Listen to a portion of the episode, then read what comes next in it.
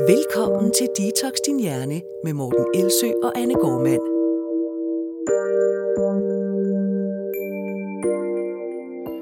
I 90'erne og starten af 0'erne var danskerne fedt forskrækket.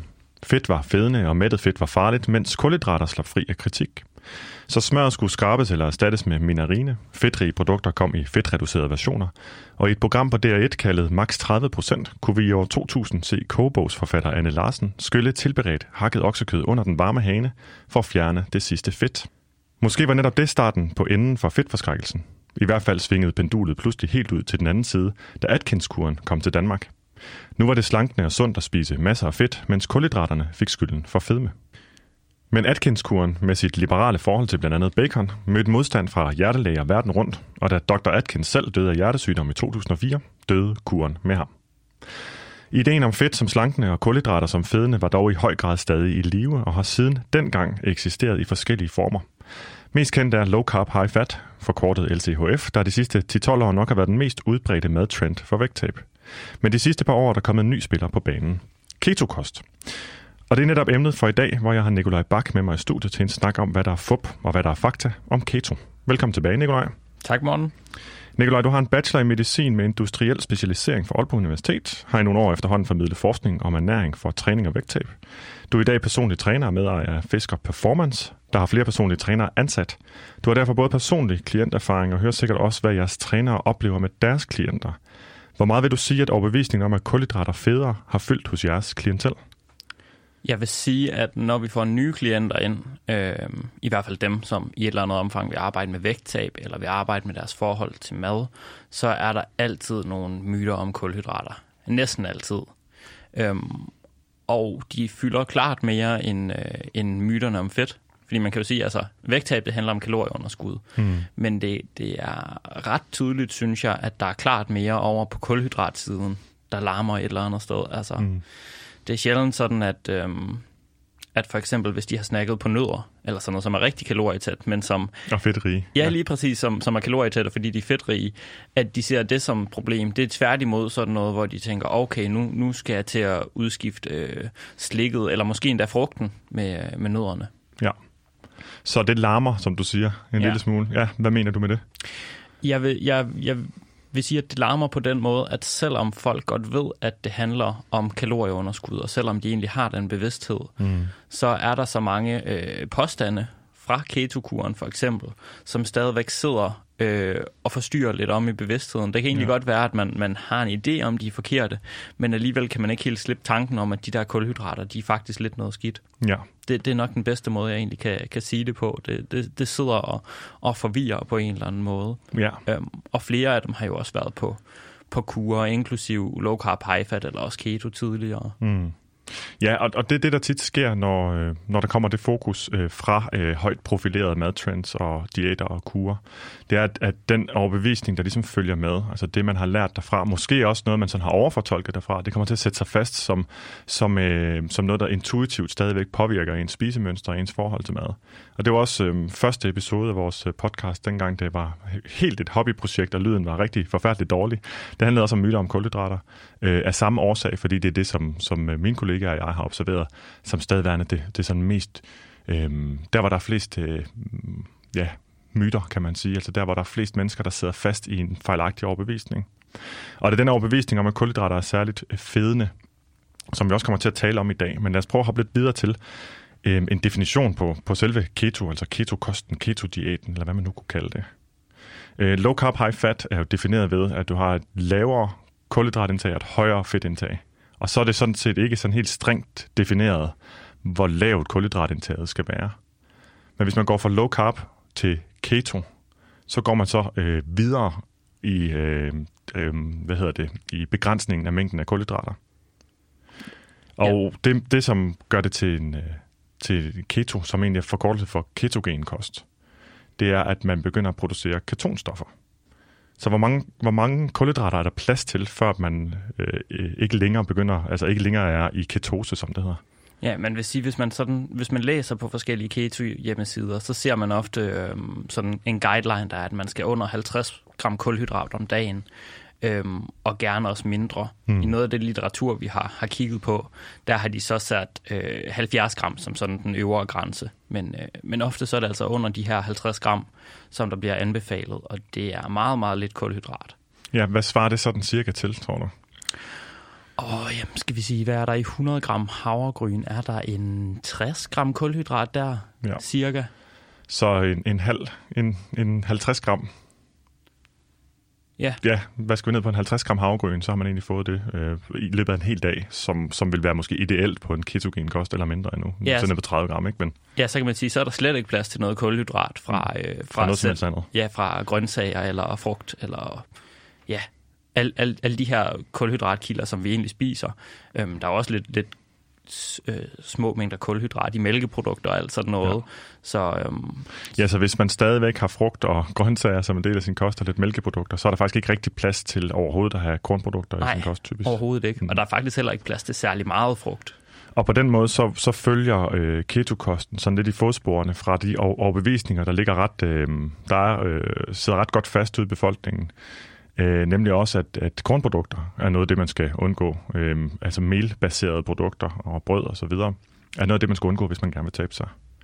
I forhold til sådan det tekniske, det tænker jeg ikke er så vildt interessant for så mange mennesker, men rent teknisk, så det, at det er en ketogen kost, som jeg var inde på før, altså som det, det keto står for, for ketogen. Ketogen betyder ketosestof genererende, øh, skulle det i virkeligheden være, eller ketonstof genererende. Og det er, at når man spiser meget få kulhydrater og har et relativt højt fedtindtag, jamen så vil fedt, øh, altså omsætningen af fedt til energi øh, stige. Altså så der er meget mere af den proces i gang. Og der bliver så dannet øh, nogle stoffer, øh, som, som, som der ligesom er lidt i for meget overskud af, end der normalt vil være. Og så stiger koncentrationen af de stoffer. Det er dem, der hedder ketonstoffer. Det er cetoacetat, beta-hydroxybutyrat og acetone. Man kan faktisk komme til at øh, udskille noget af det acetone i sin udåndingsluft, så det faktisk, øh, man faktisk kan lugte det, øh, hvis man er i ketose i lang tid. Så lugte det på folks ånde. Ja, folk kan have sådan meget kraftig lugt af, af acetone. Ja. ja. Og, og øh, det er øh, ligesom det, der så er øh, målet på en eller anden måde. Og det er jo det, der er lidt af spøjst i sig selv. Det er, at målet med så en ketogen kost er altså at komme i den situation, hvor man producerer ketonstoffer.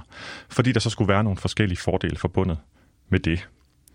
Og det er dem, vi kommer til at kigge på nu. Mm. Så den første påstand, der sådan florerer omkring, øh, omkring øh, keto, det er, at keto gør kroppen fedtforbrændende. Ja, og det er sådan set rigtigt. Så er der så en, øh, en påstået følgevirkning af det, der er, at man bliver mere øh, fedt-tabende. Altså at den her øh, fedtforbrænding, den gør, at man taber mere fedt, og derfor skulle det være rigtig godt til vægttab. Ja. Og det er også derfor, man snakker om ketosen som værende så vigtig, fordi den er lidt som et symptom på, at man forbrænder fedt, ja. og dermed også vil tabe fedt. Ja. Og, og den påstand giver også umiddelbart rigtig god mening, og, og derfor er det jo også noget, man som, hvis man er interesseret i et fedttab, tænker, okay, det skal jeg da prøve det her, fordi det giver da mening, for brænder jeg mere fedt, så, øh, så burde jeg da også tabe mere fedt. Ja. Øhm, men helt grundlæggende, så er det jo fordi, man spiser mere fedt. Ja. Så hvis vi får mere fedt ind gennem kosten, så vil vi også forbrænde mere fedt. Men det betyder ikke, at vi forbrænder mere fedt fra kroppens fedtdepoter. Nej, og det, det er der, hvor, hvor det ligesom er gået galt, at man kigger på, på, en, øh, på, på kun en del af ligningen. At man kigger kun på, hvad der er forbrug af fedt. Man kigger ikke på også, hvad der er tilførsel af fedt. Og det er det regnestykke, der i sidste ende giver udslag i, om fedtdepoterne vokser, eller fedtdepoterne de skrumper. Så det med at måle på fedtforbrænding, det at være interesseret i, hvor høj ens fedtforbrænding er på et givet tidspunkt, er faktisk fuldstændig irrelevant for fedttab. Fordi man ikke tænker over, jamen hvad kommer der ind? Og hvis vi er i stand til hele tiden at fylde vores fedtdepoter op med tilsvarende mængder af fedt, der er blevet indtaget, på trods af at fedtforbrændingen så er høj, så vil fedtlagringen også være høj, og så går det, kommer det ud på et. Mm. Det vil sige, at der er altså ikke nogen sammenhæng mellem at have en høj fedtforbrænding og at tabe fedt fra sin, fra sin krop. Og det er bare vigtigt at få med, fordi det vil være noget, som rigtig mange mennesker har stødt på rigtig mange steder. Og det virker nemlig logisk at høre, hvis du kan få din fedtforbrænding sat op, så må du tabe mere fedt på kroppen, men det er slet ikke sådan, tingene hænger sammen. Nej, og faktisk ikke engang, hvis det er kropfedtet, man forbrænder mere af. Altså selv ja. hvis vi nu laver en træningsform, der øh, metaboliserer mere fedt end kulhydrat, altså forbrænder mere fedt end kulhydrat, så kan vi ikke være sikre på, at fedttabet vil være større, fordi vi skal, som du siger, vi skal også se på, hvor meget fedt kommer der ud i vævet. Mm. Og hvor meget fedt, der kommer ud i vævet, og hvor meget fedt, der bliver forbrændt fra vævet, det afgøres altså udelukkende af ens kaloriebalance, ja, altså om man er et kalorieunderskud. Ja. Og, det, og det er jo lidt et af sådan problemerne, der kan være ved keto, synes jeg, det er den her tanke om, at man skal være i ketose for at optimere sit fedttab. Mm. Fordi det betyder, at lige så snart man kommer ud af den her ketose ved at spise noget kulhydratholdigt, eller man skal ud og spise hos nogle venner, eller hvad det nu er, sociale øh, situationer, mm. der gør, at den her øh, høje fedtandel i kosten og lave kulhydratandel, den bliver svær at holde, at så får man lidt en tanke om, så har man fejlet. Og ja. det er så der, at så begynder man at spise rigtig, rigtig meget stivelse, eller alt det der, man har forbudt sig af fastfood, eller hvad det kan være, der indeholder mange kalorier. Det er ligesom først der, når at, at overspisningen begynder, at problemet i forhold til vægttab, men også sådan, der er også mange andre sådan psykologiske problemer forbundet med det, at de begynder. Ja, og, og det er jo selvfølgelig erfaringsbaseret i rigtig høj grad. Mm. Sort-hvid tænkning er enormt udbredt, og nok den, sådan, den klassiske tilgang til, øh, til, øh, til kostændringer og til vægttab, det er en eller anden pendulering mellem to ekstremer. Og jo mere man har gjort jo sværere man har gjort det at være i den ene ende, der hvor man er meget kontrolleret og restriktiv, jo nemmere er det, så at sige, eller mere sandsynligt er det, man falder i på et tidspunkt. Og jo mere sort-hvidt man tænker, jo mere vil det at falde i, så medfører, at man så tænker, så kan jeg lige så godt spise alle de der øh, ting, som jeg normalt har forbudt mig selv. Ja. Så det at lave den her, øh, det er sådan lidt en gimmick, det her med at sige, at vi skal holde øje, du kan få sådan nogle keto sticks, du kan tisse på, og så se, om du har en høj koncentration af ketonstoffer i din urin. Så du, hvis du har det, så er du i ketose, og så er alt godt. Det er som om, at det bliver sådan en markør for, at du øh, lige nu gør det, som du skal, og du gør det godt, og det er godt for dit vægttab. Men der er altså ingen sammenhæng mellem at have et højt ketonstofniveau i blodet, og så at man taber øh, mere fedt, altså at man er i gang med et mere effektivt øh, vægttab. Det er en gimmick, og det er sådan lidt en distraktion på en eller anden måde. Man kigger det forkerte sted hen. Mm.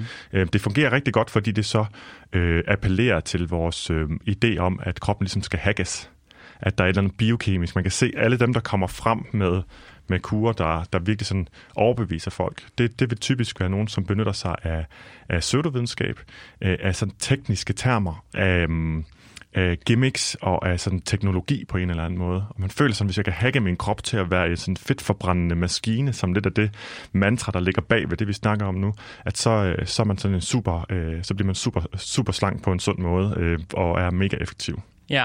ja, hvis man lytter til den her retorik om keto, det er selvfølgelig også forskelligt, hvor, hvor, hvordan folk de promoverer den her kur, skal der også siges. Absolut, der er mange, der gør det meget mere nuanceret og slet ikke uvidenskabeligt på nogen måde, men det er bare klart. de opfattelser, som folk er der har, som vi må takle her. Ikke? Ja, klart. Så hvis vi ser på nogle af de sådan mere ekstreme keto-fortalere, så kommer det også til at lyde helt som om, jamen dels, at man får sådan helt ny, øh, man omstiller jo kroppen på en helt ny måde, man hacker nærmest sin forbrænding, men ikke nok med det, man får også et helt andet mindset, og man bliver mentalt skarpere, og man bliver uafhængig af maden. Altså det, det taler rigtig meget ind i den her sådan uh, bedste udgave af dig selv, altså mm. be the best you you can be, ja. på en eller anden måde, hvor, hvor at, at man bliver en helt anden, bedre version af sig selv. Og lige så snart man kommer ud af den der ketose, så er man jo så tilbage til sit normale, kedelige, dårlige jeg, ja. sagt. Ja, det tror jeg, du har ret i, at det spiller ind på, ind på, på, på den bane også på en eller anden måde. Øh, og en anden, en anden måde, man også kunne se på det på, det er, at når der kommer en Altså, det bliver sådan altid i kurernes udvikling, så bliver de mere ekstreme, fordi det mest ekstreme, det er det, der ligesom bliver selekteret for, fordi det er det, der, der er bedst til at overbevise os. Og der vil det også være, at man så får at vide, at det er ikke kun godt for netop øh, fedtforbrænding og for fedttab og for vægttab, og for, så bliver det også for muskler, og så bliver det også for dit helbred generelt, og så bliver det helbredende for alle mulige sygdomme, og også godt for psyken, som du også er inde på. Og grund til at opramse det, det er fordi, at det er lidt et uh, red flag. Jeg ved ikke, hvad man kalder det egentlig på dansk. Sådan lidt en, en, et rødt flag? Kan man bare sige det? Det tror jeg godt, man Nå, kan. men så siger vi det. Et rødt flag, som, skal, som, som man skal være opmærksom på som, uh, som kritisk forbruger. At når der er nogen, der lister, laver en lang liste over, at det her det kan næsten være kuren mod alt, så er det i uh, alle tilfælde historisk set uh, indtil videre uh, bullshit. Ja, det samme, hvis der er, kun er én årsag til en lang række dårligdomme. Ja. De to ting, de hænger lidt sammen. Det må man sige, ja. The single cause fallacy, som det også hedder.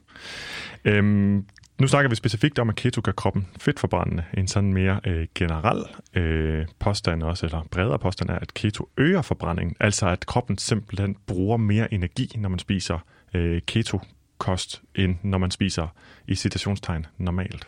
Ja, fordi det skulle så rent faktisk gøre, at keto vil være overlænt til vægttab eller til fedttab. Ja, fordi der skruer vi op på den ene del af ligningen, kalorier ind versus kalorier ud. Altså man simpelthen har et højere kalorieforbrug ved, at man spiser på den måde. Ja, lige præcis. Som, som vi lige snakkede om, så er det ligesom den totale kaloriebalance, der betyder noget.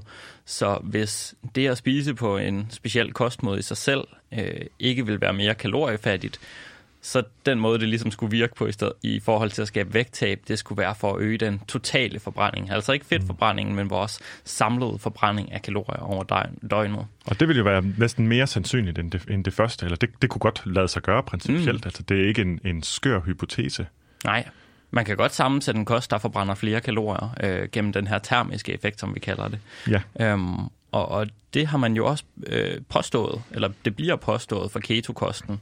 Øhm, specielt tidligere har det været et argument, at fordi man har lavet insulin, øhm, og fordi at fedt er energikrævende, det er argumentet, øhm, og, øh, og nedbryder optager ja. og bruger som energi, at så forbrænder vi også mere fedt på, øh, på ketokosten. Ja, og så er det så svært, når man opramser de forkerte påstande, så er det vigtigt bagefter, vil jeg sige.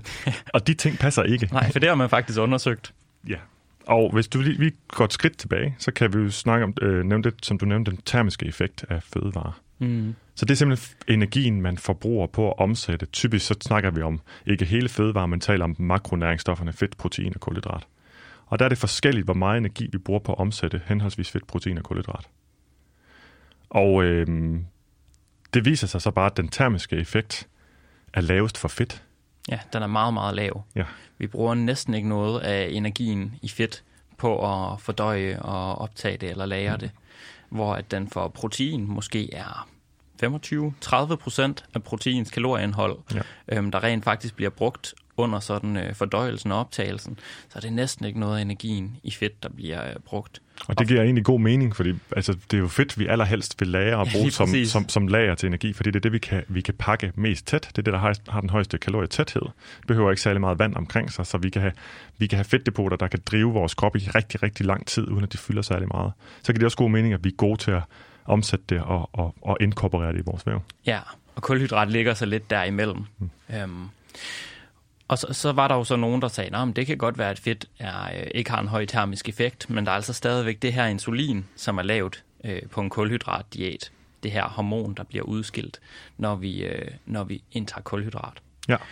Øhm, og det er jo så også blevet undersøgt, fordi det kunne godt være, at hvis man har et højt insulinniveau, at det så på en eller anden måde skulle gøre, at vi øh, forbruger mindre energi. Mm. Og det har man jo så faktisk øh, undersøgt ham her, fedmeforskeren Kevin Hall, som har lavet rigtig, rigtig mange interessante studier, specielt om forbrænding i forbindelse med kost- og vægttab. Ja. Øhm, hans øh, forskergruppe har lavet to studier, øh, eller været involveret i, øh, i to studier, øh, hvor at man ligesom så på forbrændingen på en øh, ketokur kontra en kost med et normalt kulhydratindhold, så at ja. sige. Øhm, og der var faktisk en lidt højere forbrænding øh, i starten af perioden i det her studie, men den kom dels fra en større, skal vi kalde det afbrænding af protein i kosten, men også protein fra kroppen. Øhm, og det er jo ikke særlig fedt, fordi nogle af de steder, vi har protein i vores kropsvæv, og som vi ligesom kan bruge energi fra, det er altså muskelmassen. Ja. Så det man så, det var altså faktisk, at øh, den her øgede forbrænding, det er egentlig ikke en øget forbrænding, det er egentlig bare et symptom på, at man nedbrød mere muskelmasse i starten af den her kur. Og uanset om man er til bodybuilding eller ej, så er det altid i sådan en forsøgssammenhæng, så vil man sige, at det er et rigtig skidt resultat, fordi man mister det tab af det, der hedder funktionel væv, mm. og ikke, ikke fedtvæv for eksempel, eller bare lagre af energi. Og det er faktisk et tab af noget af det væv, der er med til at give os en højere forbrænding. Også det. Fordi at, at muskelmassen bruger energi i sig selv, specielt når vi bevæger os. Jeg har lige behov for at træde øh, tre skridt tilbage, mm. fordi vi taler meget om fedt nu her, men da vi snakkede om definitionen på en ketogen kost, der talte vi egentlig primært om, øh, at det er en kost, der er meget fattig på kulhydrater. Og det vi lige glemte at sige, eller det jeg glemte at sige, var, at det er så dermed også en kost, der er meget, meget øh, rig på fedt. Oprindeligt, set, øh, oprindeligt var det en, en kost, der var mm, øh, i særlig grad rig på fedt, og den var egentlig udviklet som, en, øh, som noget, der, der havde en positiv effekt på øh, behandling af epilepsi hos børn især hvor det viste sig, at hvis man havde et meget højt ketonstofniveau i kroppen, tidligere havde man fundet ud af det ved, ved hjælp af faste, men senere så ved hjælp af den her øh, ketogene kost, der næsten ikke havde nogen kulhydrater med meget højt fedtindhold. Måske 80% af kostens energi kom fra fedt, eller mere end da. Øhm, og, og proteinandelen var kun sådan nok til, at den skulle opretholde, ikke nødvendigvis den optimale proteinmængde, men nok til at opretholde øh, kroppens øh, væv. Ikke? At, øh, det, ja, at det virkede så egentlig øh, fint mod behand, som behandling mod epilepsi. I dag har man så fået medicin, der virker bedre til behandling af epilepsi, men i tilfælde, hvor det ikke lige giver mening, der er det stadigvæk noget, der ligesom er på bordet som en behandlingsmetode. Øh, det kommer bare lige til at tænke på, at, at vi lige skulle have med både mm, ja. det fedt aspekt i det, hvor, hvor, hvor altså igen, det er en mere i, i situationstegn ekstrem version af low carb, high fat. Det er endnu mere low carb, og det er endnu mere high fat ja. end normalt. Og så er der en masse forskellige variationer af det, det kan vi lige vende tilbage til. Vi kom fra det med, øhm, at keto skulle øge forbrændingen. Der var det ene studie, du havde nævnt. Ja. Og så var der også et andet studie. Der var også et andet studie. Jeg kommer lige i tanke om, det var Kevin Hall ikke involveret på er jeg ret sikker på, men det er også fuldstændig lige meget. Nej, det, han har kommenteret på det bagefter. Ja, han har nemlig kommenteret på det. Øhm, og grunden til, at han havde kommenteret på det her studie, som egentlig viste nogle, nogle gavnlige resultater i forhold til forbrændingen af, af fedt på keto, det var, at man havde, sådan lidt groft sagt, så havde man manipuleret med, med dataene. Altså man havde ændret på måden, man ville analysere dem på, efter man havde indsamlet dem. Og det er nok svært for en ikke... Øh, øh en person, der ikke beskæftiger sig meget med, med hvordan forskning øh, foregår, ja, det og hvordan det bør foregå, foregå, foregå. Men det er sådan, at når du skal lave et interventionsforsøg, når du, skal, når du skal designe et forsøg og skal udføre det, så skal du egentlig helst have beskrevet hele designet, men også hvordan du bagefter rent statistisk, matematisk vil analysere på data. Så du har bestemt dig på forhånd for, hvilke resultater er resultater, der kan bruges til, til, til hvad. Altså, hvornår mener vi, at der er et resultat i nogle forskellige retninger. Bestemmer man sig for, inden man får data ind.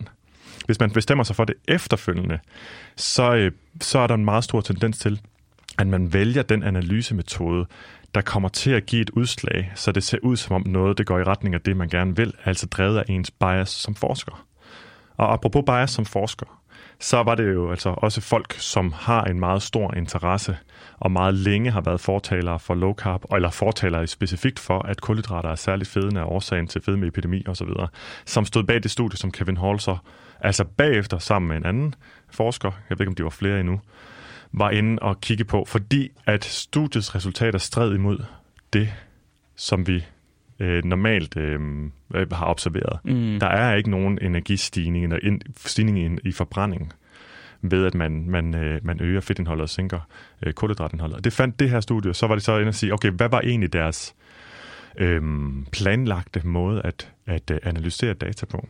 Og den var anderledes end den måde, de så havde benyttet sig af bagefter. Så de har simpelthen valgt at skifte til en anden metode, som gav et positivt resultat. Og når de valgte at bruge den gamle, den oprindelige metode til at analysere data, så var der ikke nogen forskel. Ja, hvis man kan give sådan et lidt forsimplet billede for lytterne, øh, og det er forsimplet, og det er, det, er, det er til den grove side, men man kan sige det lidt på den måde, at det er som, i stedet for at kaste en øh, pil efter en dartskive, så kaster man pilen ind i væggen, og så tegner man dartskiven rundt om den bagefter. Ja. Så det var det, det er, når man har den øh, biasdrevne efteranalysering, i stedet for, at mm. man har lavet dartskiven være, hvor den var, og så gjort sit bedste for at Okay, så øh, der var, øh, vi kan sådan ligesom sige, at, at, keto, at keto gør kroppen mere fedtforbrændende, eller man forbrænder mere fedt, når man spiser keto. Det gør ikke nogen forskel. Det er ligegyldigt. Keto øger heller ikke forbrændingen. Det er der i hvert fald ikke noget, der tyder på, altså en ketogen kost. Jamen det at tænke på i forhold til det med, at keto gør kroppen fedtforbrændende, det er jo det, der har givet anledning til, at folk ikke blot ændrer på, på forholdet mellem næringsstoffer i kosten, altså mere fedt, færre kulhydrater, men også direkte tilfører og drikker fedt mm. i et forsøg på at gøre kroppen til sådan en fedtforbrændende maskine, som jeg mener næsten er citat fra ham, den kanadiske sundhedsguru Dave Asprey, der også kalder sig The Bulletproof Executive, eller den skudsikre chef, som har udviklet en vægttabsmetode, der blandt andet nu står jeg og smiler, fordi det virkelig ikke er en særlig smart vægttabsmetode, som blandt andet indebærer at starte dagen med, øh, oprindeligt var det en kop kaffe med omkring 80 gram smør og kokosolie i, det som han kaldte en bulletproof coffee. Øh, hvor der altså er kalorier øh, svarende til mere end en hel plade riddersport i. Ja, man kunne have fået en rigtig stor morgenmad for sådan en kop kaffe der. Ja. Og øh, så den idé om, at man gør kroppen mere fedtforbrændende ved at spise mere fedt, har jo også ført til, at rigtig mange mennesker, når de ikke har tabt sig det, de gerne vil, hælder mere fedt i deres kost simpelthen. Og så betyder bare, at man indtager flere kalorier. Så den, den forsimplede og fejlagtige fortælling har altså ført til, at rigtig mange mennesker også har taget på. Og der er det så bare sådan i den her diætverden, at hvis man ikke taber sig, som man synes, man troede, man burde, når man spiser på en bestemt måde, så tænker man ikke, at det er kuren, der er noget galt med, så tænker man, at det er en selv, der er noget galt med. Ja, så, så det er ikke lige der, man sådan har tendens til at lægge øh, resultater op fra sin ketokur og sige, jeg har taget 10 kilo på, efter jeg begyndte at drikke øh, bulletproof kaffe, når man kan se, at alle de andre, der lægger resultater op fra deres ketokur, at de rent faktisk har tabt så meget med det. Og så bliver der selvfølgelig sådan en skævvridning af, hvad er virkeligheden egentlig i mm. forhold til de, de vægttabshistorier, vi ser. Ja, det er sådan en selvaccelererende øh, positiv feedback loop, mm. for jo mere man kun ser de positive, jo mere vil man ikke have tendens til at lægge sin egen negative øh, fortælling op. Det samme gælder med detox og juicekur, hvor folk de oplever decideret elendighed, når de forsøger at kaste over det, men de tænker, nej, men det er så bare fordi, jeg ikke kan finde ud af det. Det er alle de, alle, fordi jeg har kun set de positive fortællinger. Mm. Ja, og jo flere positive fortællinger man ser, jo, jo dårligere føler man sig som person, og jo mere føler man, man har fejlet. Ja. En anden påstand, øhm, nu har vi jo snakket lidt om det her insulin, øhm, nævnt det hormon, som det er, og det er der jo også nogle helt specifikke kost, øh, påstande om i ketokosten, at, øh, at den ligesom er, er rigtig, rigtig god for os, fordi at vi har et lavt insulinniveau derpå. Mm. Insulin, det er sådan et øh, hormon, der bliver udskilt af busspytkirtlen. Jeg ved ikke, hvorfor det er så svært at sige. Jeg plejer bare at sige pankreas. Det er åbenbart nemmere. ja, det, det vil jeg også sige, det er. Ja, men øh, det er sådan et hormon, der bliver udskilt af pankreas, når, vi indtager, øh, når vi indtager kulhydrater.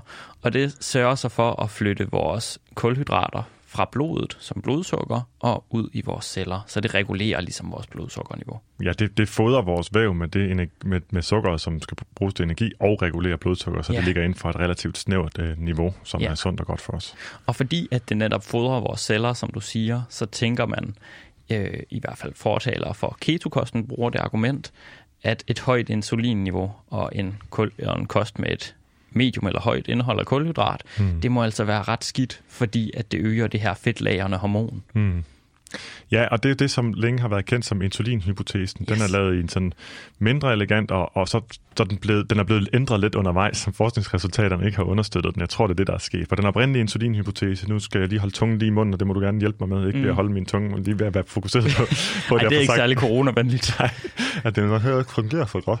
Øhm, der, ja, men i hvert fald lige være, være med på, om jeg lige får sagt det rigtigt. Så den op, oprindeligt er insulinhypotesen, som man jeg i øvrigt har tegnet i en lille video fra Fødevarestyrelsen, der handler om kulhydrater, som vi kan, vi kan lige huske måske også at linke til i show notes. Vi har ja. mange links til de her i det ja, her. Ja, også til studierne. Ja. Øhm, som er ideen om, at når du spiser noget kulhydratholdigt, så stiger dit blodsukker. Det er korrekt. Når blodsukkeret det stiger, så stiger insulinproduktionen. Også korrekt. Når insulinkoncentrationen, produktionen og koncentrationen i blodet stiger, så får vi øh, øh, luk, undskyld, åbnet op for øh, fedtlæring og lukket ned for, øh, for øh, mobilisering af fedt fra fedtvævene. Og så derigennem skulle det betyde, at jo højere insulin vi har, jo sværere har vi ved at tabe os, og jo nemmere har vi ved at tage på. Ja, så alt du lige sagde indtil det aller sidste, det der med, at vi fik sværere ved at tabe os, når insulin var højt, det var fuldstændig rigtigt. Ja. Fordi det er faktisk rigtigt, at insulin det øh, sænker fedtforbrændingen, og at det øger fedtlagringen.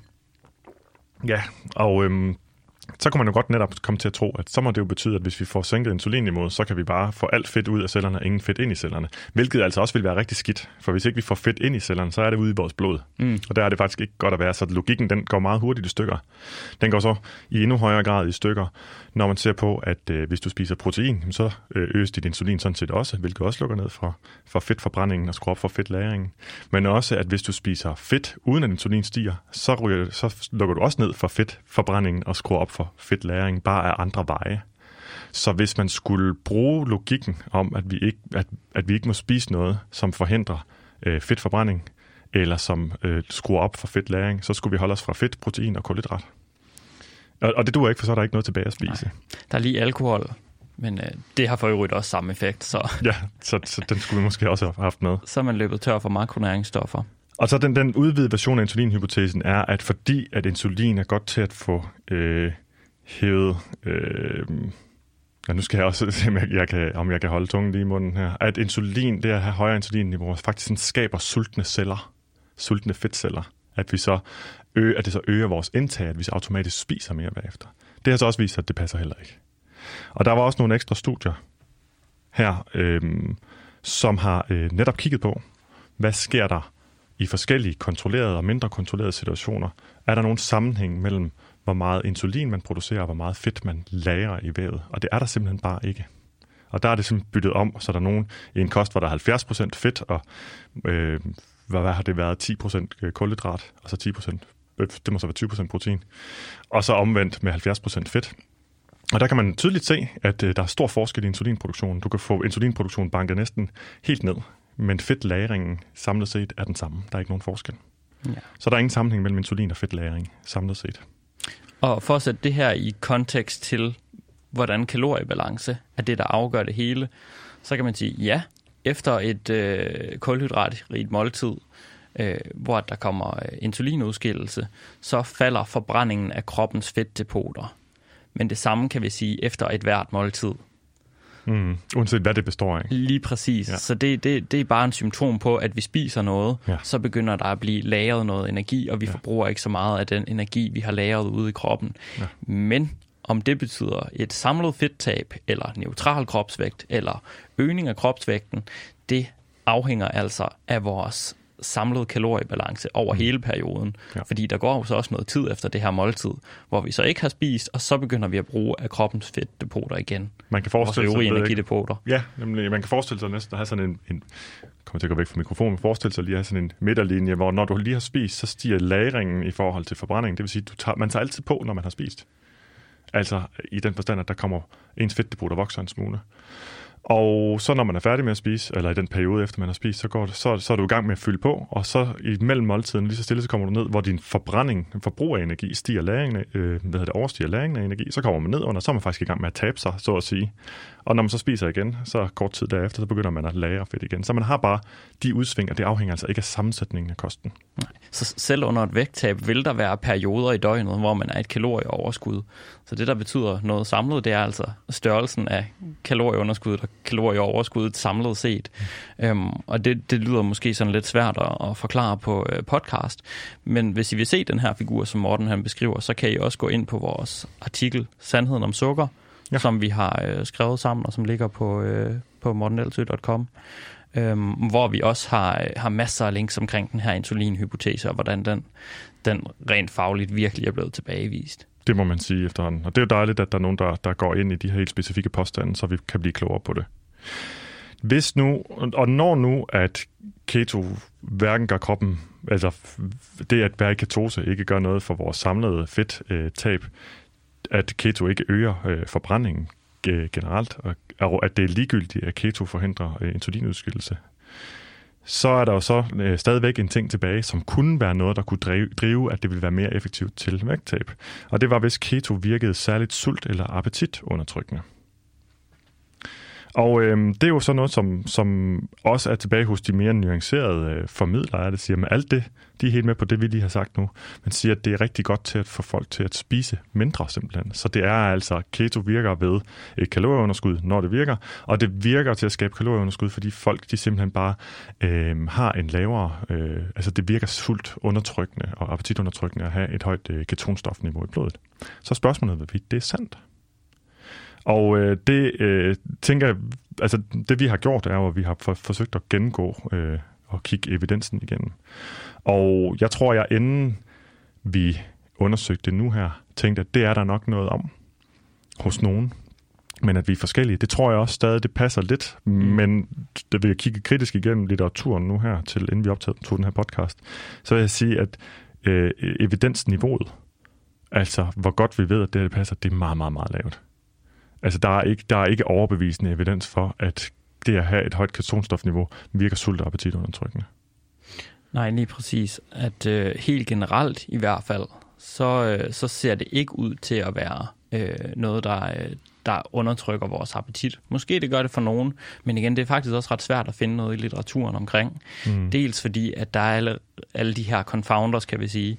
Er det, øh, når man ser en low carb kur eller en keto kur, hvor den så har, har vist en eller anden med den effekt, er det så på grund af proteinindholdet i øh, kosten for eksempel, eller hvad det nu kan være. Det man har spekuleret i, og det er altså på meget spekulativt niveau, det er om det er de her ketonstoffer, der i sig selv skulle være mættende.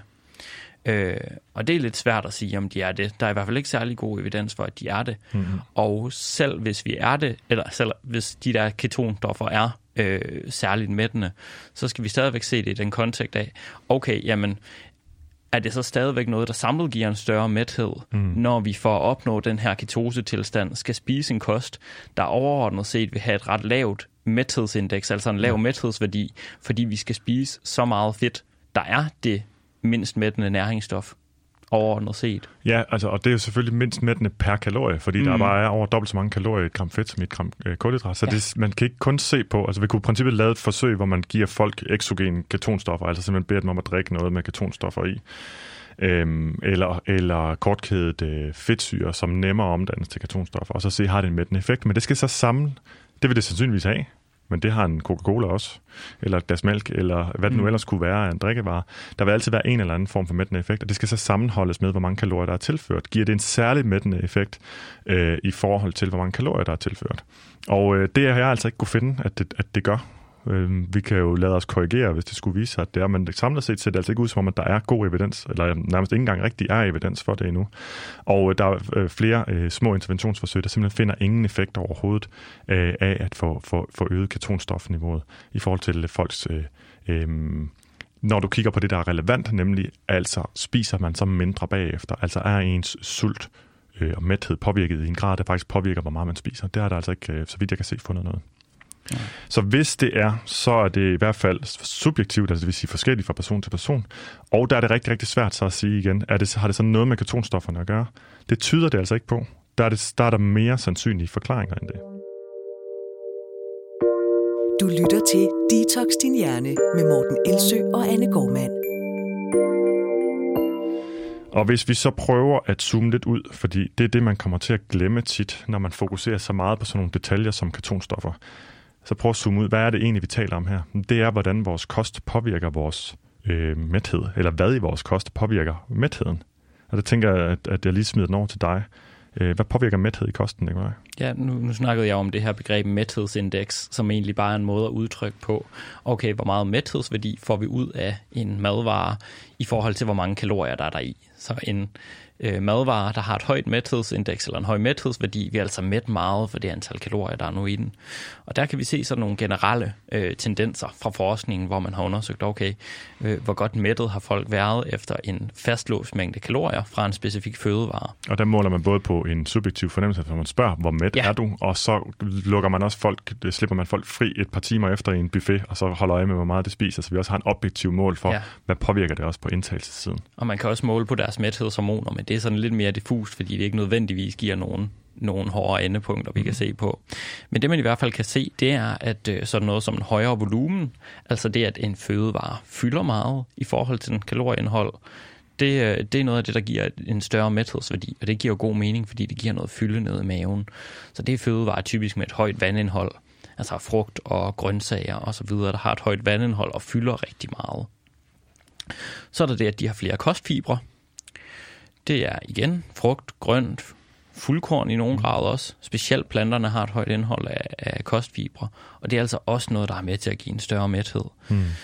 Og man kan sige, både, både den her med, med kostfibre og det med, med at spise volumøst, det kan godt være en, en udfordring på keto, fordi at der er så meget fedt, og fordi at det er øh, en let måde at få mange kalorier ind på en, en lille plads, så at sige. Ja, altså Fordi, hvis jeg skulle skrue op for mit, mit kalorieindtag, og jeg havde meget begrænset sult til det, altså jeg, jeg, jeg var mæt allerede, men jeg vil gerne have flere kalorier, så var det fedt, jeg ville tilføre. Ja. Det var det absolut mest effektive til at komme i kalorieoverskud. Ja, lige præcis. Så noget som at hælde olie i sin proteinshake eller sådan noget, det er jo noget, nogle bodybuildere gør, fordi de har svært ved at, at spise nok kalorier. Så er der, øh, så er der proteinindtaget, altså proteinindholdet i en fødevare, er også med til at afgøre, hvor, øh, hvor mættende den er. Ja. Og det er derfor, man ser, at nogle low carb diæter, de ser ud til at præstere bedre på, øh, på mæthed. Det er næsten altid, fordi de har et højere proteinindtag, når man så ser nærmere på, på studiet. Ja. Og det er jo så det, der er ved ketokuren. Det er ikke en højprotein diæt. Øhm, og den er det i meget mindre grad end low carb high fat for eksempel er, fordi vi meget mere skruer op for fedtet end vi justerer på proteinindtaget. Mm. Proteinindtaget på keto koster nogenlunde sådan normalt. Ja, normalt til, til, altså mo, ja, normalt til lidt under normalt. Ja, sådan adequate, moderate ja. bliver det kaldt. Ja. Øhm, så ja, det er bestemt ikke i den høje ende. øhm, sådan at man får en, en mættende effekt mm. af proteinindholdet deri. Og hvis man kan sådan se på de her, øhm, hvad de her karakteristika for fødevarer, de her kriterier for mæthed, hvad, hvad det så vil sige, hvad det er for nogle fødevarer, der mætter, jamen sådan noget af det, man kan se, der mætter allermest. Det er faktisk sådan noget som kogte kartofler. Ja, det er, jo, det er jo fra et studie tilbage fra 95, tror jeg, det hedder um, A Common Index of A satiety, satiety index, index of common, common foods. Bla, bla, bla. A satiety index of common foods. Det har vi begge to henvist til i mange mm. omgange, kan jeg høre. Du, har, du havde det lige tættere på i hukommelsen. Øhm, hvor man simpelthen har kategoriseret ud fra en normaliseret øh, produkt, som var et stykke hvidt brød. Det, det scorer 100 på mæthedsindeks. Alt, der så scorer under, det går derunder. Alt, der, eller alt, der mætter mindre per kalorie, score under, og alt der med mere per kalorie.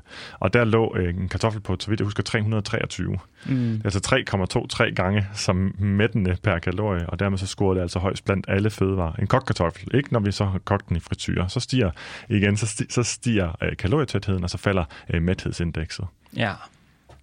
Og, øh, og det, det kunne man se helt generelt i det studie. Jamen, der var det sådan nogle ting som, som sagt kartofler, men også øh, frugter og øh, mag og fisk. Ja, mag og fisk, mag og kød, mm. øhm, fuldkornprodukter og sådan, der lå i den højere ende. Ja. Så det, det passede lidt... med teorien sådan generelt? Ja. Det er volumin- voluminøse, hedder det det? Måske. Noget, der fylder meget. Noget, der fylder meget. Ja. Noget, der er fiberrigt. Massivt. Noget, der er proteinrigt. Øh, var ligesom de fællestræk, der var ved alt, der scorede over 100. Ja, men som du sagde med de her kartofler også, hvis man nu kogte dem i fedt, så var det rent faktisk en rigtig effektiv måde at tilføre fedt derpå, mm. øh, eller tilføre kalorier dertil. Og det er, jo, det er jo også noget, man hører i forlængelse af den her med, at keto er mættende, jamen at fedt faktisk er rigtig mættende. Og det er altså bare helt grundlæggende forkert. Fedt, ja. det er det mindst mættende næringsstof. Og nogle af de fødevarer, mange af de fødevarer faktisk, der ofte bliver brugt sådan som argument for, at kulhydrater er fedende, Jamen det er jo sådan noget som burger, pizza, chips, pomfrit, flødeis, øh, chokolade, mm. kage. Det er faktisk alle sammen fødevarer, der indeholder lige så mange kalorier fra fedt, eller ofte flere, ja. end de gør fra kulhydrat. Jeg så lige fast i ledningen, i ledningen herovre, hvor jeg blev revet ned. Det er derfor lige øh, øh, ikke var der. Jeg kunne godt se, at du lavede nogle nervøse trækninger. Ja, men det var ikke meget, Jeg var bange for at blive, blive faldet af ledningen til mine øh, høretelefoner. Øhm, Ja, hvor kommer vi fra? Undskyld. Ja, det er, at fedt, det, i de fødevarer, som du lige har nævnt, der er fedt i højere grad definerende end kulhydrater er. Mm. Og det er også sjovt. Øh, jeg holdt foredrag i går, og så spurgte jeg, hvor mange der ligesom opfattede sig som sukkerafhængige. Og så var der mange, der rakte øh, hånden op, og så, var, så spurgte jeg også, hvad er det, I har lyst til? Hvad er det helt specifikt? Kan jeg nævne en fødevare, I har lyst til, når I sidder der og craver noget? Så sagde en af de samme personer, chokolade, siger jeg. Ja, og det er jo en fedtkilde. Altså kaloriefordelingsmæssigt er chokolade i meget højere grad en fedtkilde end en sukkerkilde.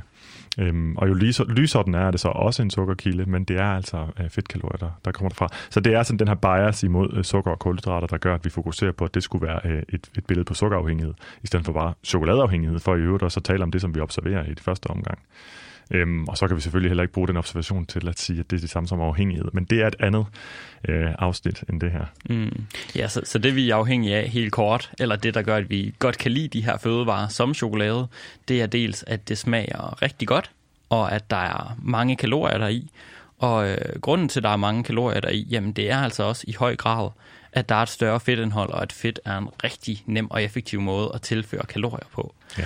Men hvis vi lige skal dykke ned i det her begreb øh, velsmag, så er det jo faktisk også noget af det, der giver en øh, form for mæthed, eller det vi vil kalde sensorisk mæthed. Ja. Det, at vi får tilfredsstillet vores smagsbehov. Øhm, altså på en anden måde sagt, at vi spiser fra hele vores smagspalet. Øhm, så for eksempel, at maden både er salt, sukker, eller salt, sød, umami, har noget syre i sig. Mm.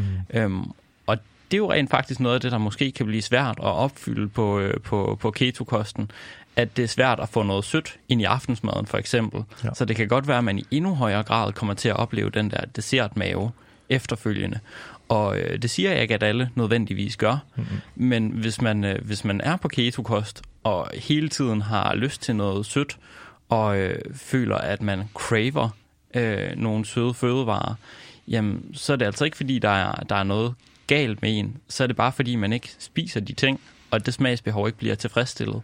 Og man tilfredsstiller det ikke og dækker det ikke ved så, at, øh, som man kan læse i fora, hvor der ikke er nogen øh, ekspertise. Altså, der findes jo også eksperter og dygtige mennesker, som øh, hvis produkt, eller hvad kan man sige, altså, som, som egentlig promoverer, så at sige, en ketogen kost, men hvor de gør det på en måde, der er relativt fri for pseudovidenskab, og hvor de bare gør det, siger, her er den bedste måde at gøre det på, for at det, øh, som faktisk er evidensbaseret. Fordi det er jo sådan, at man kan spise sådan en kost, der er rigtig rig på fedt og meget fattig på kulhydrater, og, og trives med den, og det kan være noget, noget som giver mening for folk.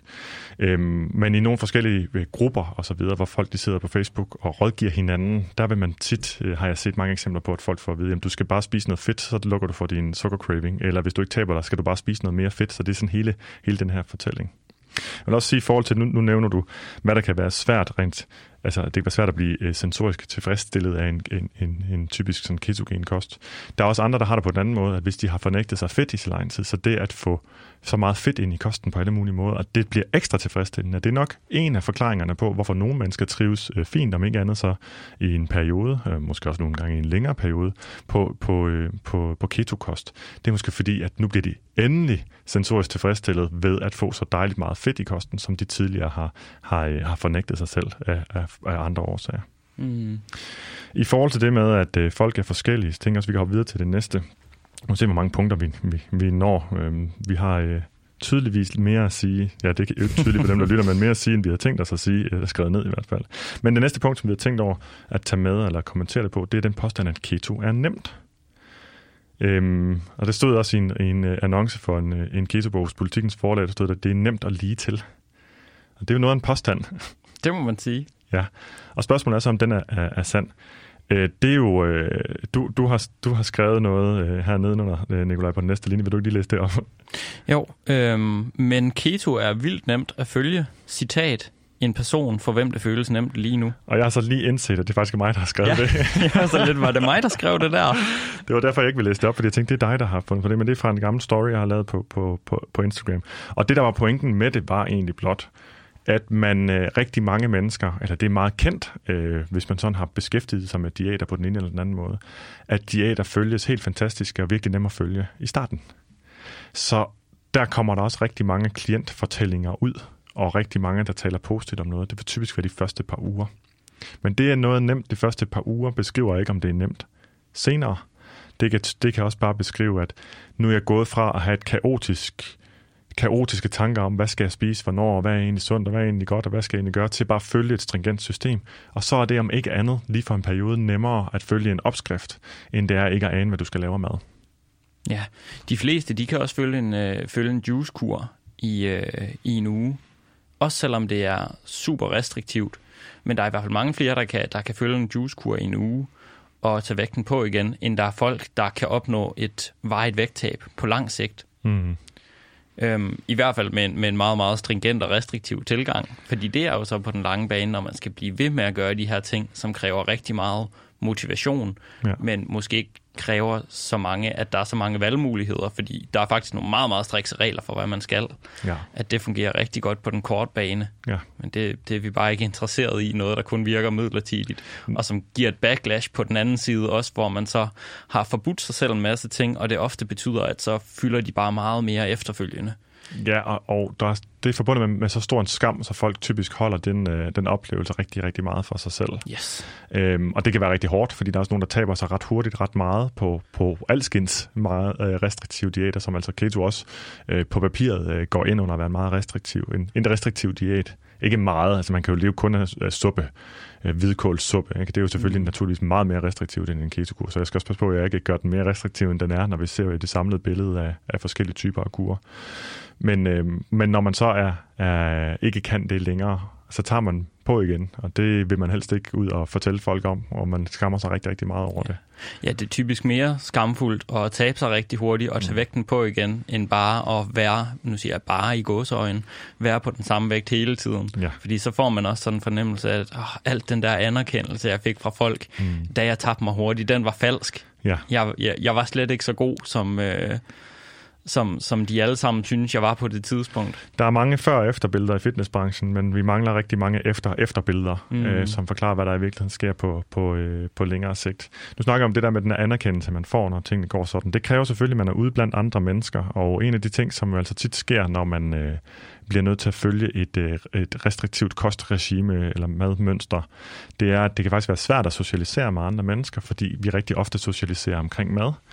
Og øh, der kan man så ikke spise det, de andre spiser, fordi de fleste måltider er sammensat på en måde, hvor der er relativt mange kulhydrater i. Så der skal man til at gøre et eller andet andet, enten på en måde, som er besværlig, som øh, tiltrækker sig opmærksomhed fra andre, øh, eller, også, øh, eller også kan det simpelthen bare ikke rigtig lade sig gøre. Og derfor så ender man rigtig ofte på de fleste former for restriktiv kur, at, øh, eller kosttilgange, øh, at øh, stå for tilberedningen og forberedelse og, øh, af alt mad øh, selv. Altså det er noget, der foregår isoleret. Og for en som mig, der har beskæftiget sig en del med, med spiseforstyrrelser, så det med, at man skal spise isoleret og alene, det er sjældent et godt tegn. Men det er så lidt måske en, en, en, en, en bredere eller sådan lidt en metakommentar til det. Øhm, I forhold til at vurdere, hvorvidt keto er nemt at følge, så er det jo faktisk noget, som man rigtig ofte holder øje med i forskellige studier det er jo, hvad er adherensen over tid? Og adherens øh, betyder at holde fast i. Altså, hvor lang tid holder man fast i den her? Og hvad viser studierne så egentlig der? Jamen, der er der jo faktisk øh, lavet en metaanalyse, som vi har fundet frem her, som viste, at efter, man havde sådan ligesom to tidspunkter. Man havde efter 6 måneder og efter 12 måneder. Og øh, der havde de testet forskellige diæter. Dem, der er relevante at se på her i forhold til ketokosten eller low carb, jamen det er jo selvfølgelig øh, den der her, der hedder Atkins så, altså den her low carb diæt. Altså det var før keto var udbredt, ja. så det er en, en gennemgang af studier, øh, som udkom i 2014. Så der er det altså de, de studier, der har foregået inden da. Ja, og det skal sige, sådan en metaanalyse her, det er når man tager resultater fra masser af studier og sætter dem sammen i en samlet analyse, så vi ligesom kan se, sige mere om, hvad er det samlede billede. Og der så man altså, at efter 6 måneder, der virkede Atkins faktisk lidt bedre end øh, low fat. Øh, de havde tabt sig 10,1 kilo på Atkins og 8,3 kilo på low fat. Men efter 12 måneder, der havde de altså kun tabt sig 6,4 kilo på Atkins hmm. og 7,2 på low fat. Så på, på den lange bane efter et år, der virkede low fat altså bedre. Og jeg vil faktisk sige, at de her resultater, de skal læses med de briller, at når man går på en øh, low carb kur, så er der et indledende vægttab på måske endda en 3-4 kilo fra væske, fordi at man spiser så lidt kulhydrater, at ens kulhydratdepoter ude i kroppen, altså det vi kalder glykogen, de, øh, de bliver udtømte, og de, det væske, der er bundet der, 3-4 gram per gram glykogen, det forsvinder altså også. Så øh, det her bedre vægttab efter, efter 6 måneder, det kan mere end forklares af væsketab i sig selv.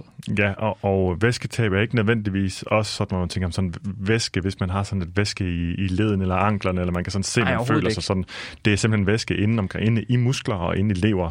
Så hvis man sådan tænker, ah, men okay, det kan også være rart lige at føle mig sådan lidt mindre puffy, så siger man, det er ikke det, der sker. Det er simpelthen øh, depoterne inde i, igen, det er leveren og, og, og, musklerne, så det er ikke det, der gør, at man kan have et, hvad man føler, at jeg har lidt meget væske i kroppen. Det er ikke den type væske, der Nej. forsvinder. Tværtimod, hvis vi sådan kan tage fitnessbrillerne på, så er det nok noget af det væske, der får en til at se lidt mere øh, sådan jeg vil sige svulstig. svulstig, jamen, det må du gerne var nok, nok et bedre ord. Man giver musklerne lidt, lidt fylde, fordi det er mm. altså øh, væske, der er bundet ude i muskelvævet. Og det er noget, der kommer tilbage, lige så snart man begynder at spise kulhydrater igen. Ja.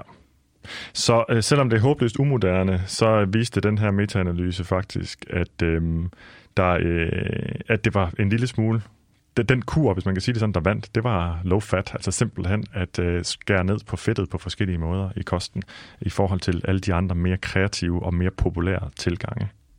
Der er også lavet en anden metaanalyse, som er udgivet af nogle, øh, som ikke er udgivet i den videnskabelige tidsskrift, men dog er peer-reviewed af nogle øh, fagfolk, som også er, øh, hvad hedder det, udgiver videnskabelige artikler. Så den skal så tages med et græns salt sådan.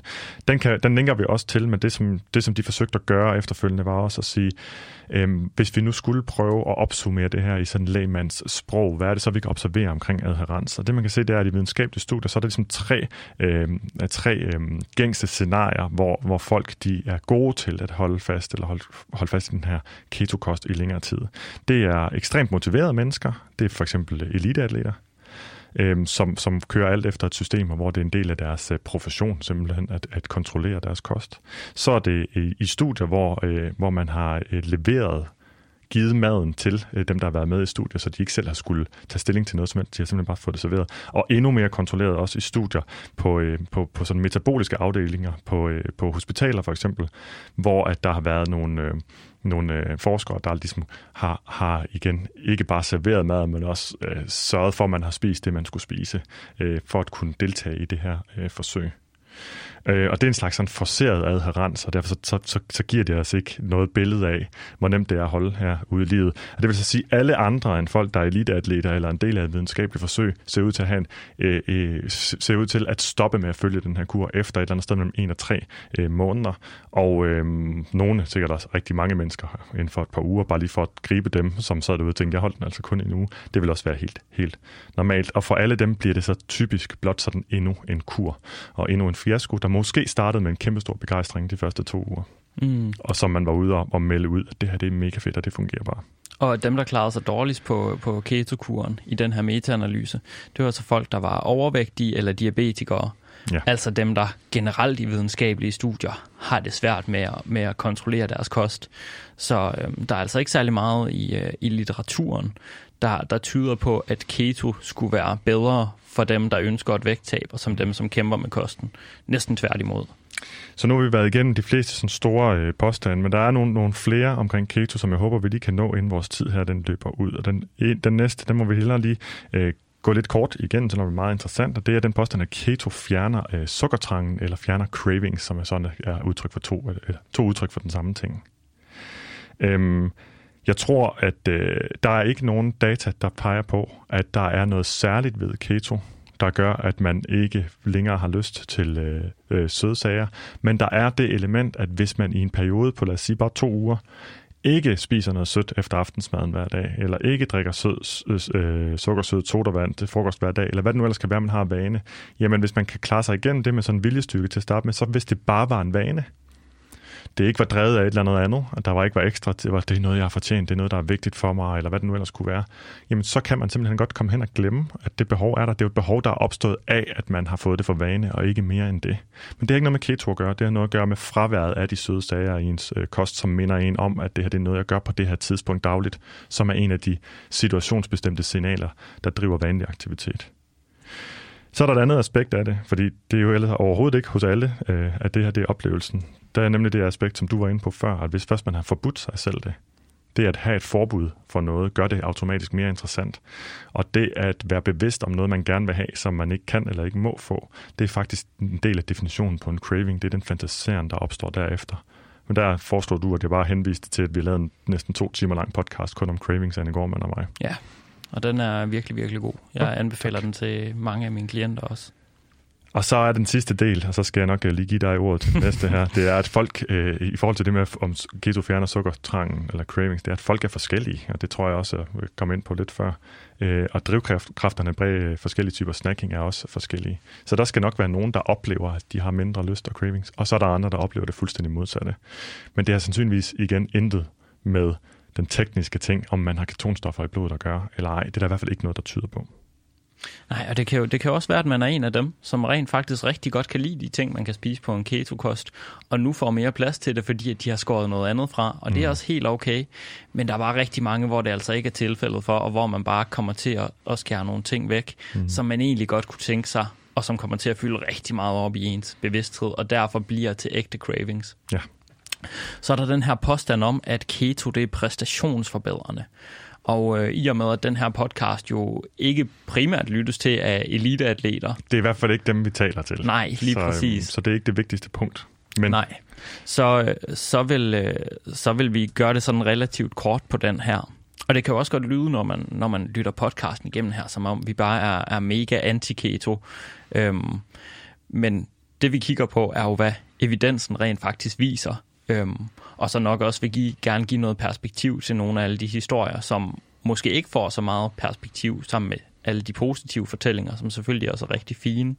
Øhm, men det er jo så et eksempel på, på noget her, hvor vi ikke er total anti-keto, fordi at, at når man ser på evidensen omkring keto og, øh, og præstation, så ser det måske ikke lige frem umiddelbart ud til at være sådan præstationsforbedrende.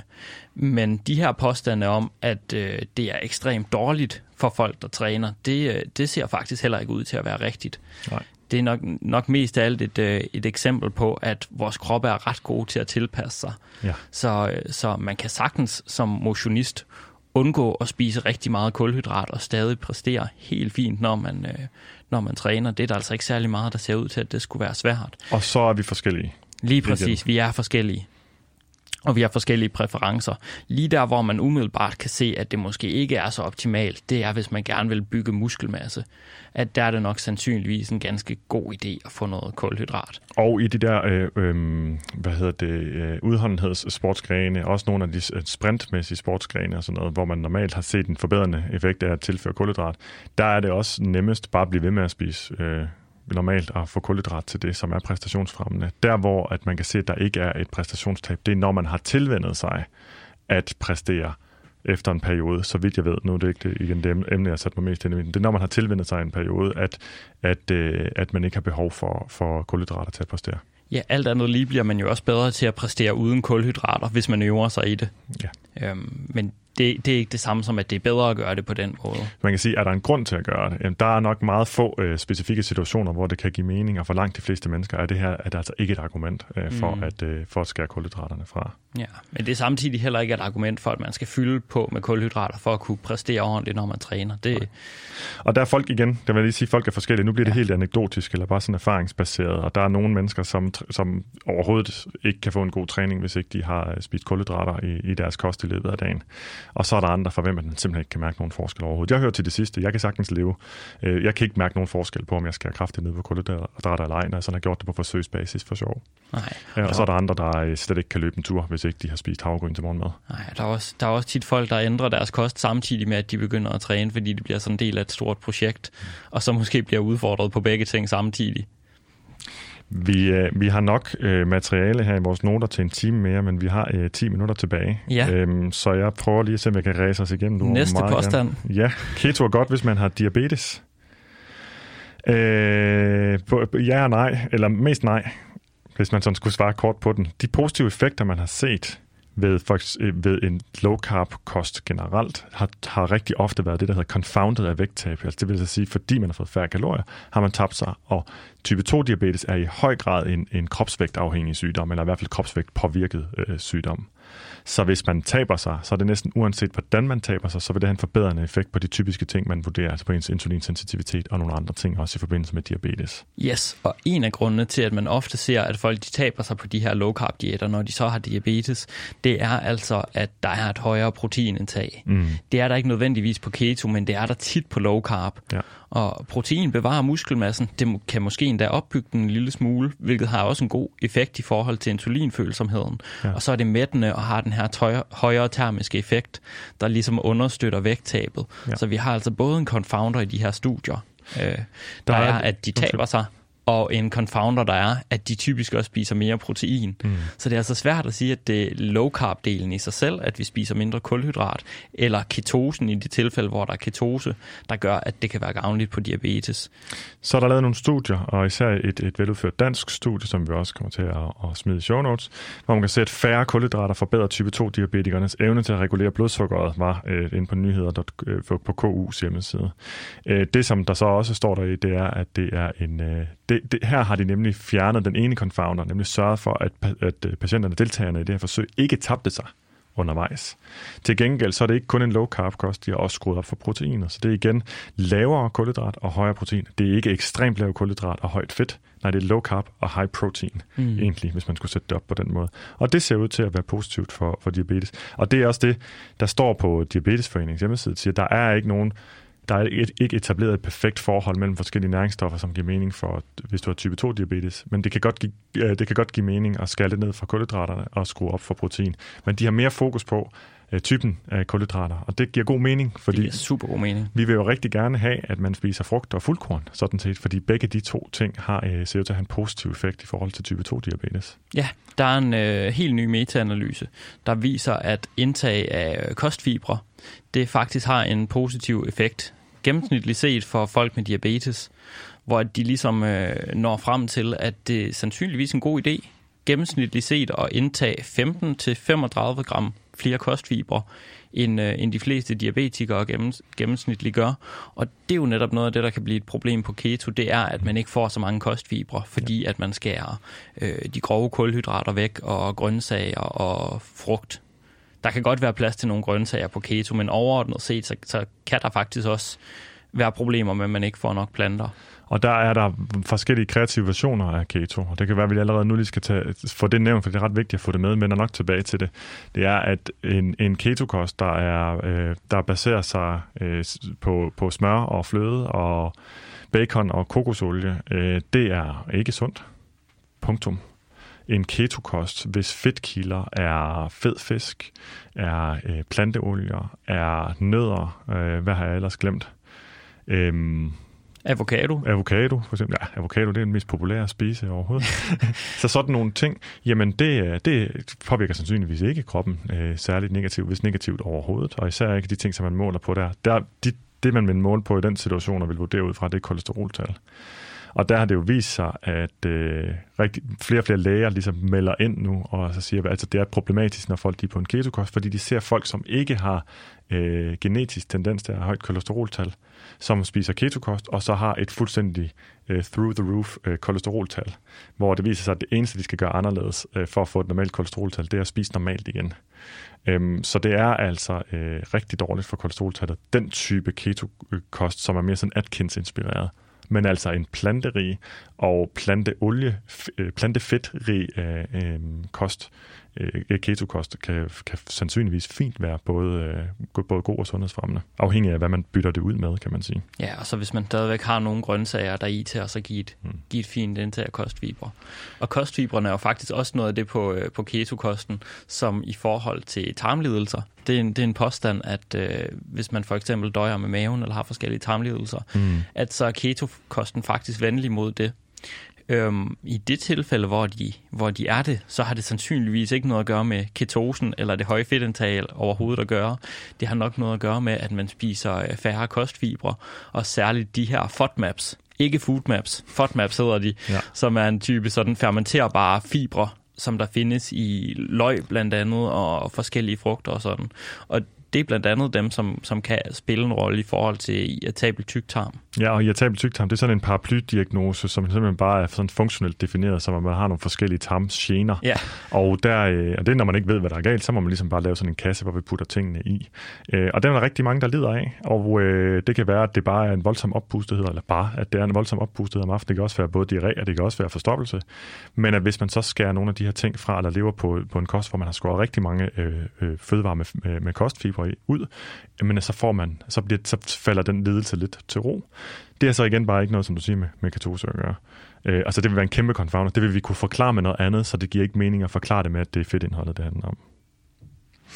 Selv om vi kan nå en lille bitte smule mere. Vi har jo øh, stillet en øh, spørgsmål også i vores øh, Facebook-gruppe, Detox Din Hjerne Facebook-gruppen, hvad folk de har lyst til at få svar på. Så jeg tænker, at vi kan gå meget kort, hvis vi kan finde ud af det, gå meget øh, kort igennem øh, hvad hedder det? Øh... Vi har sådan en lille opsummering, der svarer på en god del af det. Ja, det kan godt være. Men altså, undskyld, jeg skulle også lige, jeg bladrer lige noterne. Ganske kort, så, så kan jeg godt, så synes jeg, det er vigtigt for den her med, for det er sådan en helt specifik påstand, at hvis du spiser keto, så får du en reduktion af mavefedtet. Øh, er det sandt? Nej. Nej, det er ikke sandt. Der er ikke nogen øh, særlig effekt på, hvorfra man forbrænder fedtet. Man forbrænder kun ekstra fedt for sine depoter, hvis man er i underskud, og det er ikke noget med, at det særligt bliver taget derfra. Der er nemlig også sådan en myte om, at sukkerindtag Altså hvis du spiser meget sukker, så får du meget fedt omkring maven, og det passer heller ikke. Mm. Det næste er, øh, at man... Øh, nej, vi hopper videre her. Er det bedre for kvinder med PCOS at leve efter keto-livsstilen? Nej, det er der ikke noget, der tyder på. Der er også, øh, det tror jeg, vi skal lave en hel episode om, det har vi nævnt nogle gange, om øh, kost for PCOS og hvilke myter der er omkring det. Men der er altså ikke umiddelbart noget, der peger på, at øh, det giver mening at leve efter keto-livsstil, hvis man har PCOS. Nej, kun hvis det er det, der giver en et vægttab, fordi det er det, der passer til ens præferencer.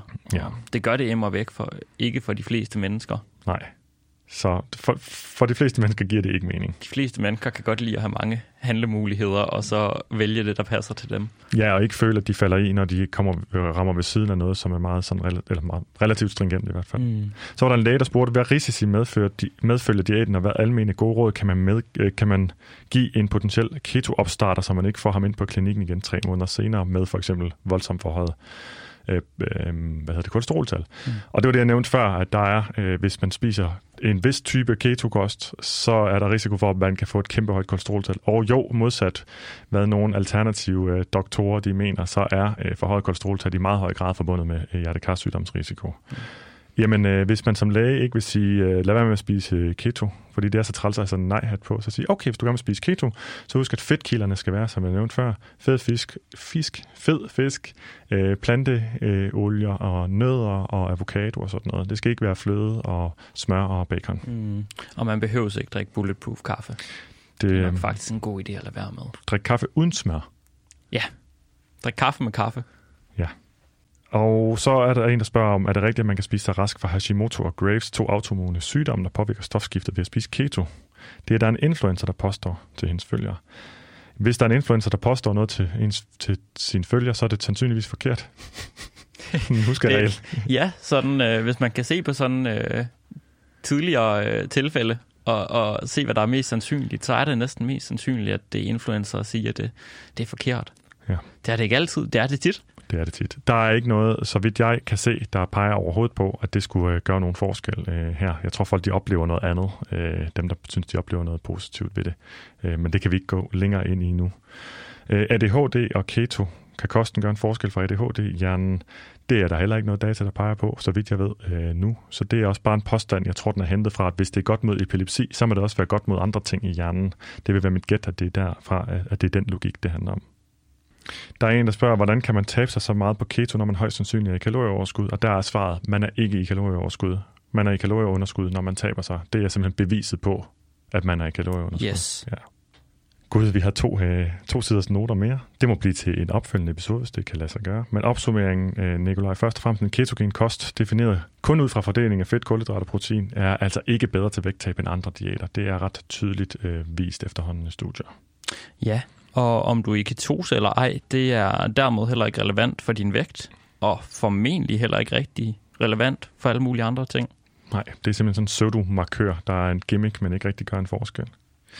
Hvis man taber sig på en ketogen kost, så er det fordi, man spiser færre kalorier. Typisk drevet af, at der er en masse ting, man plejede at spise, som man ikke længere spiser. Og hvis man plejede at spise rigtig mange øh, chips og slik og drikke sodavand osv., og, og man så pludselig ikke gør det, jamen så øh, vil man typisk tabe sig, og det har ikke noget med ketonstoffer at gøre heller. Ja, og i forlængelse af det, så er der altså også stor forskel på sundhedseffekten af at spise bacon og bulletproof kaffe, eller at spise masser af grønt, fed fisk, magert kød, avocado og nødder. Og det kan man altså også godt på keto. Ja. Det er muligvis en fin idé at skære ned på kulhydrater, hvis man har type 2-diabetes, men ikke fra frugt, og der skal kompenseres for de manglende kostfibre fra kornprodukter med mere grønt. Ja, og så er det altså generelt set også meget bedre at skrue op for proteinindtaget end fedtindtaget, uanset om ens mål det er vægttab eller at kontrollere sit blodsukker. Ja. Og sidst, men ikke mindst, en lille ernæringsdetalje, som er vigtig at huske, det er, at fedt er det mindst mættende og mest kalorietætte makronæringsstof. Og ernæringsteknisk set, så virker det mindst lige så godt at skære på fedt som på kulhydrat, hvis målet er vægttab. Det var alt, vi nåede for denne gang. Hvis du vil være med til at påvirke, hvad vi taler om i en kommende episode, så meld dig ind i Facebook-gruppen Detox Din Hjerne. Du finder som altid show notes på detoxdinhjerne.dk, og hvis du kunne bruge denne eller andre episoder til noget, så er du mere end velkommen til at give podcasten en anmeldelse i din podcast-app. Så er der kun tilbage at sige, tusind tak, fordi du lyttede med.